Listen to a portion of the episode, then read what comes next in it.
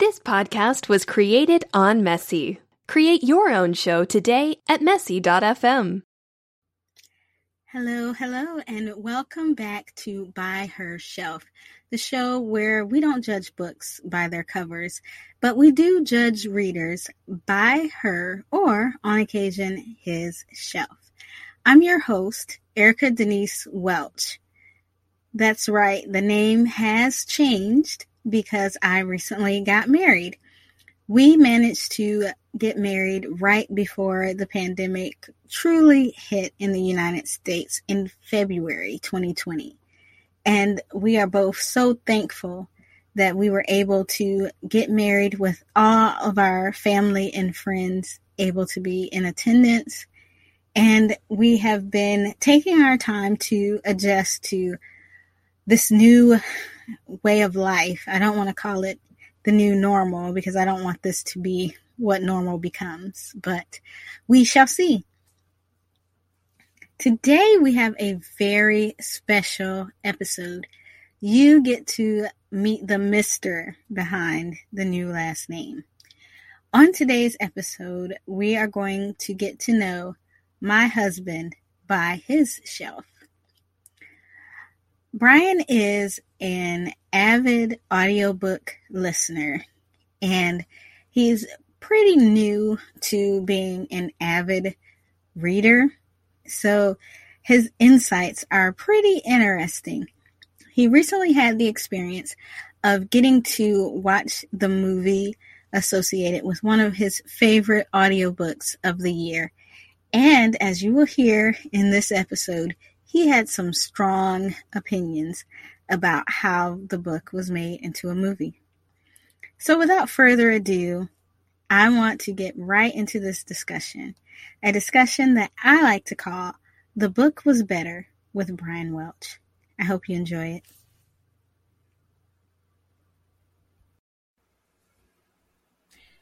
Hello, and welcome back to another episode of By Her Shelf. I'm your host, Erica Denise Welch. So I've gotten married since the last time I recorded, and today we have a special guest, which is my husband, Brian Welch. So welcome to the show, Brian. Thanks for having me. In today's episode, we're going to be talking to Brian about his reading life. So, Brian, what is the primary way that you read books? Oh, well, the primary way is Audible. I listen to my books. And what are the categories or genres that you listen to mostly? Let's see, nonfiction, or both fiction and nonfiction, mostly Christian. Chronicles of Narnia, Tactics, a bunch of other devotional books. So recently, Brian and I watched the Chronicles of Narnia, and we watched The Voyage of the Dawn Treader, which is based on one of the books in the series, The Chronicles of Narnia. So what can you tell us about your experience with listening to the book and then seeing the movie? Well, apparently, I didn't know that was the life of a reader. I was never a reader before, but the life of a reader is the book is always better. At least in this instant, there's a lot of parts that I thought that they should have kept as lined up with the book, but they took it out, and I figured that it was not exactly, I would rather had the book. So was this one of the first times that you remember reading the book before you saw the movie? This is the first time I've ever read the book before I saw the movie. Yeah. And now I understand whenever somebody says the book was better. Or that didn't happen in the book. Or that didn't happen like that. Or, well, that happened, but it didn't happen until something else happened. Yeah, because I kept pausing. You kept getting upset with me because I'd pause the movie and say, this is how it went. It went like this. And then you said, this is the life of a reader. Yeah. definitely the life of a reader. And I'm sure many listeners can relate to that experience. So tell me, how have you found your reading has changed since you started using Audible more? Well, I've got more interested in other books instead of just like easy reads, more theological books, stuff that deals with hard questions.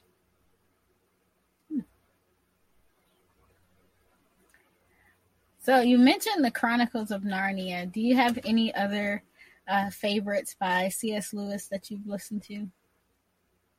So far, all his that I've listened to the Screwtape Letters, Mere Christianity. I can't remember the rest of them. All the Chronicles of Narnia, I've already listened to all those. The favorite one out of the Chronicles was, I would have to say, I like The Voyage of the Dawn Treader. That was pretty good. And I believe you told me that you listened to The Pilgrim's Regress. Oh, yeah. The Pilgrim's Regress. And I listened to John Bunyan, The Pilgrim's Progress. So what did you think about reading those two books kind of close together? What did you get out of that?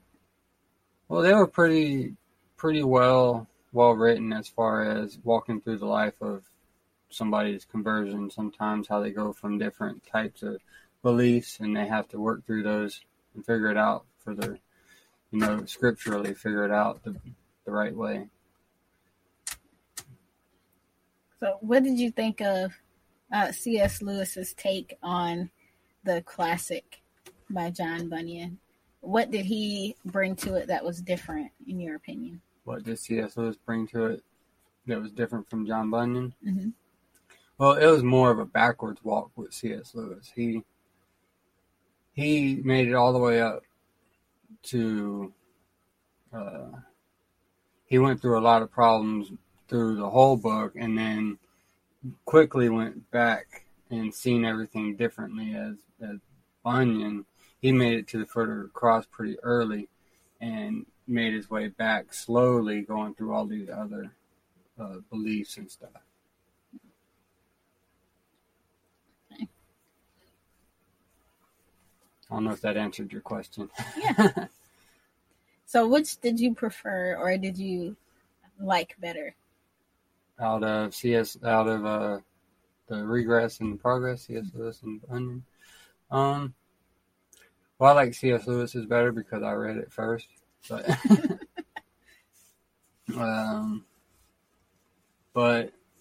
because especially... I hope I'm not getting the books mixed up, but in C.S. Lewis's, when he's with the spirit of the age and he's in prison, locked up, that was a really good take on turning the tables and using the claim against itself. Make sure that the claim lines up to itself, stands up to its own standards. So...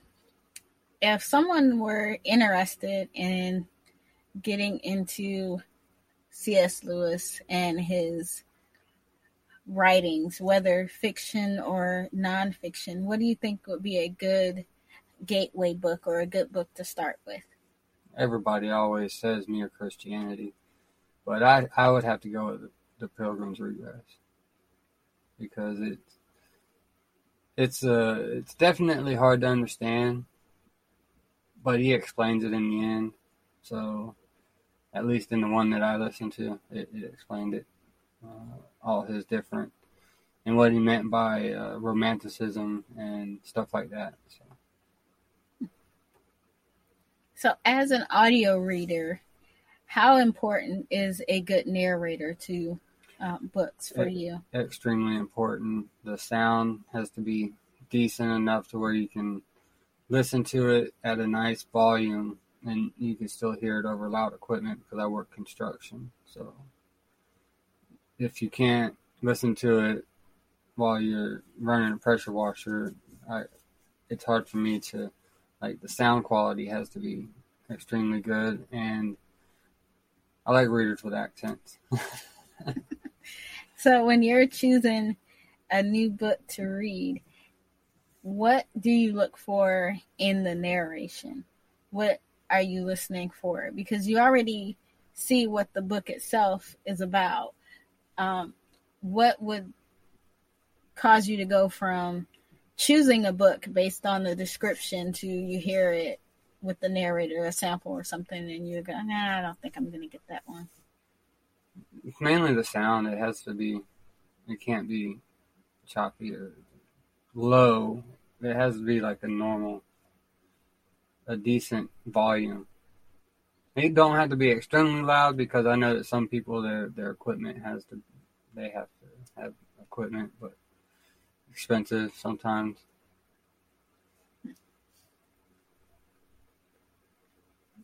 Just the sound, I guess.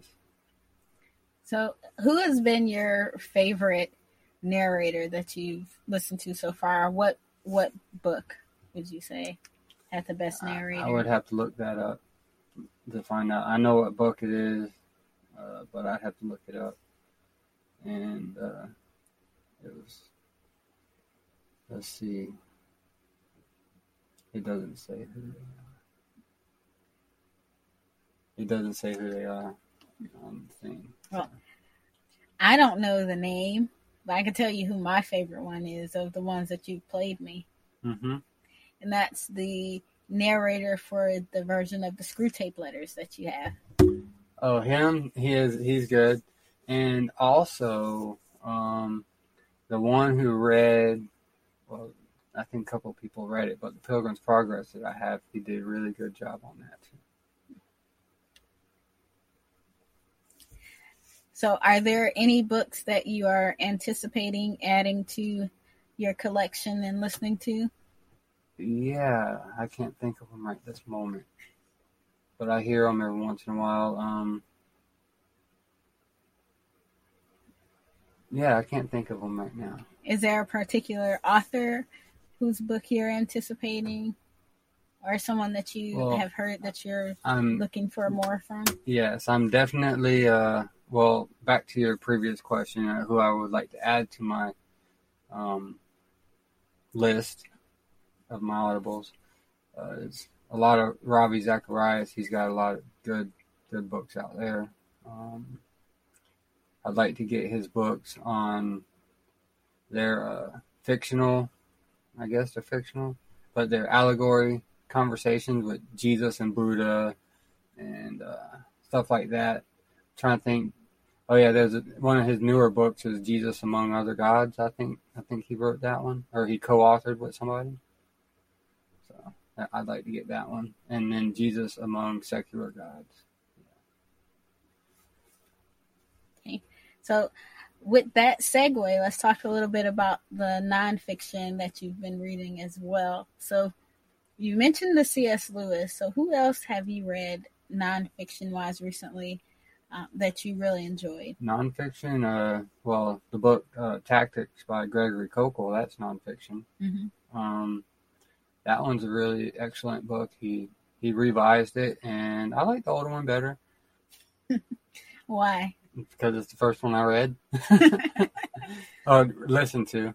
And I did read some of it. I do have the paperback copy of it. And I look at it every once in a while. I actually have one right here wrapped up as a gift to give to somebody. Waiting to give that to somebody. Okay. And so what do you like about his approach to the subject? And first, can you tell us what the book is about, and then tell us how you relate to it, or what you like about his approach to it? Okay, the book is about sharing your Christian convictions in a way that is winsome and inviting. It's more on diplomacy rather than D-Day, Doomsday, or whatever. You try and make it diplomacy. So and he frames it in a way where it really doesn't put you in the hot seat as an evidence giver right away, although that will be the conclusion, where you will have to give evidence for your belief, as the scripture says in 2 Timothy 2:15. Yeah.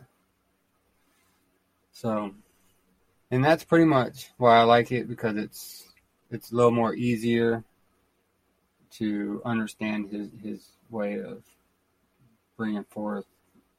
For one, you have to be able to go through their minefields of their beliefs.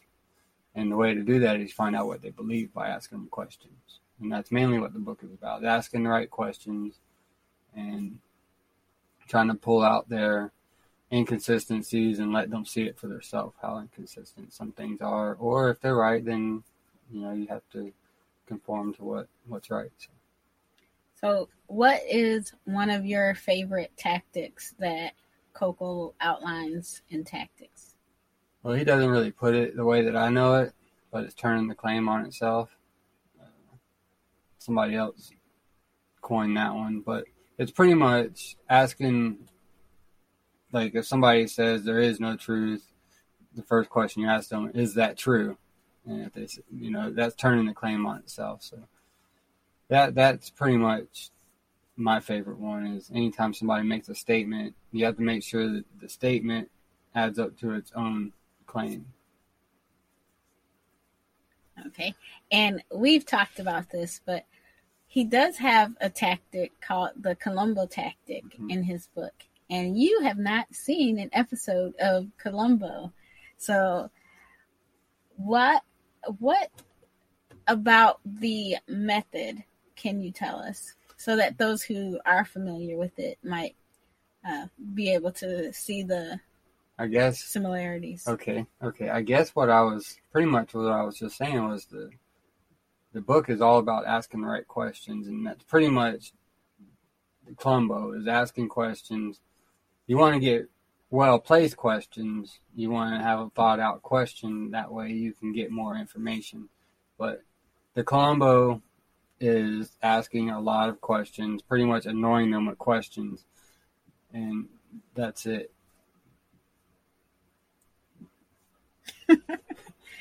Stop making faces at me. Are we done yet? No. So one last question for you. No Columbos here.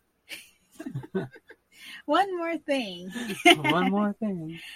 Okay. My question for you, as someone who has transitioned more to audiobooks, I know that they have so many credits that you get for free each month.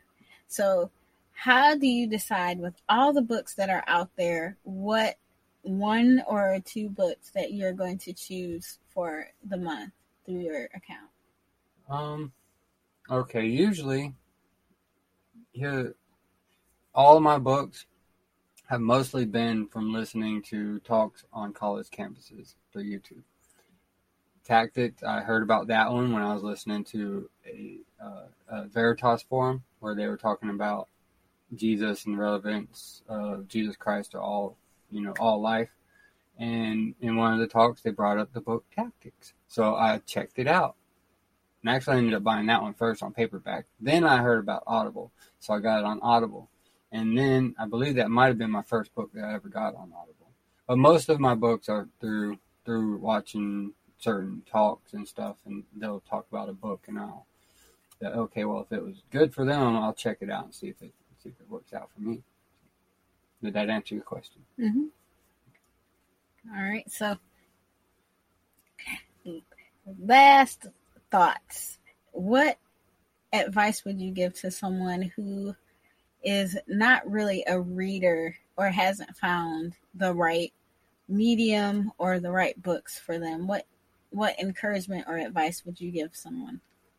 Okay, to get them started, to help them get into it. I would find a childhood book that you really like, something that you used to read when you were a kid, and find one of those on Audible if you wanted to do it on Audible. Is that what you were asking, and to get them into Audible? Mm-hmm. But yeah, find a book that you were curious of a long time ago and see if it's on Audible. And if it's not, then you ask somebody to make an Audible. But yeah, that's probably what I would first advise them. And if they really didn't want to go with that, I would say then I would tell them to pick the Bible and let them listen to the Bible on Audible. And you can always sample it, so you get to know what this reader sounds like. That way, if you like to listen to a woman, you can pick a woman reader, and you can pick a man reader. I remember the first audio book that I ever listened to. It was way back when there was a company called LibriVox, and they would send chapters to just regular people, and they would read them, and every chapter had a different reader, and I used to get so disappointed because you'd get used to and really like a certain reader, and then the next chapter would be somebody else, and you're like, no, I don't like this person. So the evolution of the audiobook has been welcomed by me. I really like having the same narrator. I am a fan of books that are read by the author themselves. In some cases, it's not possible, such as with C.S. Lewis. But that would be one of the recommendations that I would have for someone who's trying to get into reading. If you like a celebrity and they have a book out and they read it, audio might be a form that you can access it. You're familiar with their voice. You like listening to them talk, so it might be easier for you to transition into reading that way and then go further afield. So on that note, I have a book by Ravi Zacharias. He had just put out, I think it was last year. It's The Logic of God, and it's a 52-chapter book, and it's once a week. And he's reading it. It's narrated by him. And it's a devotional, once a week devotional. And that was one of my favorite so far, Robbie. So, of his book, narrated by him, written by him. And then also the marriage book, Men Are From Mars by John Gray. He also narrated his own book, too, that I have.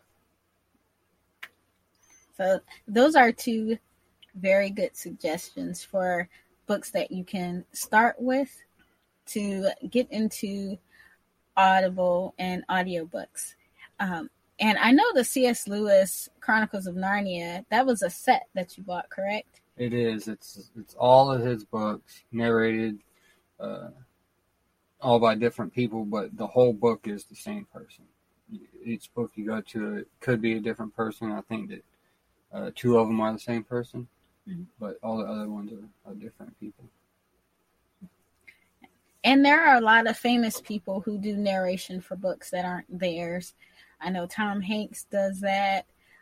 We were just listening to one of the C.S. Lewis's by Lynn Redgrave. There are all sorts of people who narrate them. Some books do have multiple narrators for multiple points of view books. And some have people who even voice each different character. So there's a lot of different approaches to the audio format for listeners who want to get involved in that. And definitely here, we don't have any shame about audiobooks. We still consider audiobooks reading, as we refer to most of the conversation, the books as reading, because it does count, it does use different parts of your brain than reading on paper, but it does count as reading. So hopefully these have given you some good starting points and suggestions of things to enter into audiobooks if you aren't currently a listener, or things to add to your list if you are.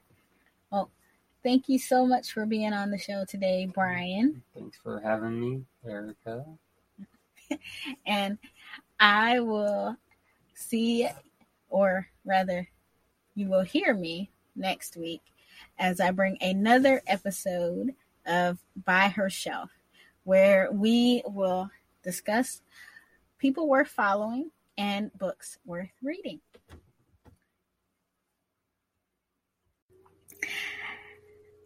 You guys, I know that you just loved hearing a male perspective on the podcast for once. Thank you so much to my husband, Brian, for agreeing to be on an episode with me. I would give you his social media links, but they wouldn't do you much good. He's not active on social media at all and rarely checks it. However, you will be able to see my husband on the By Her Shelf Instagram page at By Her Shelf Pod, or on my personal page at Erica D. Welch. If you liked this episode, please feel free to leave me a rating and or review, and don't forget to subscribe to the podcast.